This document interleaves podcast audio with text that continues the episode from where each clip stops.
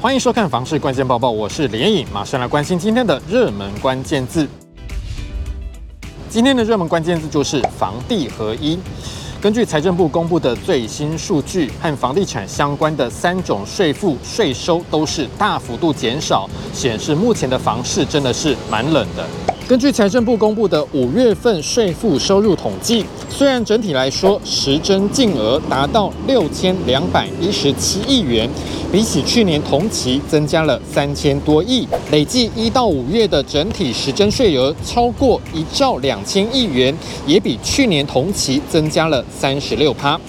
但是和房地产相关的三种税负，包括土地增值税、契税，还有房地合一税，今年一到五月的累计税收都创下历年同期的最大减幅。其中，土地增值税今年一到五月的总和税收，比起去年同期减少了一百六十二亿元，减幅达到三十五点八趴，是近十四年来的最大减幅。光是五月份就比去年同期减少了二十四亿元。契税方面，一到五月份累计实征五十四点六亿元，年减近十七亿元，年减幅达到二十三点六趴，也是十四年来的最大减量。至于个人房地合一税，今年一到五月累计实征一百二十点三亿元，年减二十亿元，年减幅十四点一趴。创下历年同期的最大减幅以及最大减量，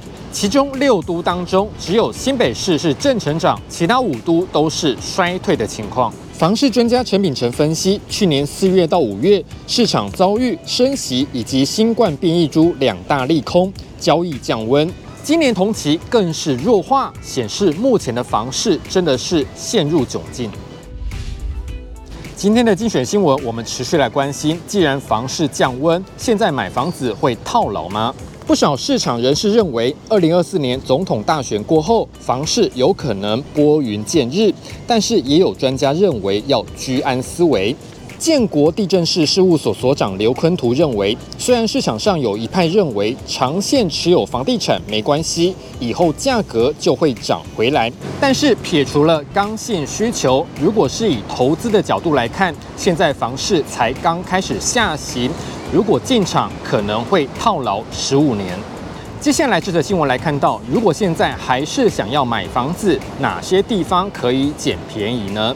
永庆房屋统计，台北市十二个行政区当中，最近一年公寓和大楼的平均单价和价差幅度，发现信义区、士林区、万华区大楼的单价比起公寓贵上三十八趴以上，显示这三个行政区买公寓比起买大楼更实惠。而中山区、北投区、松山区大楼和公寓的单价差距幅度比较小，大约在两成上下。所以专家建议，如果要买这三个行政区的房子，不妨多准备一点资金，买大楼比较划算。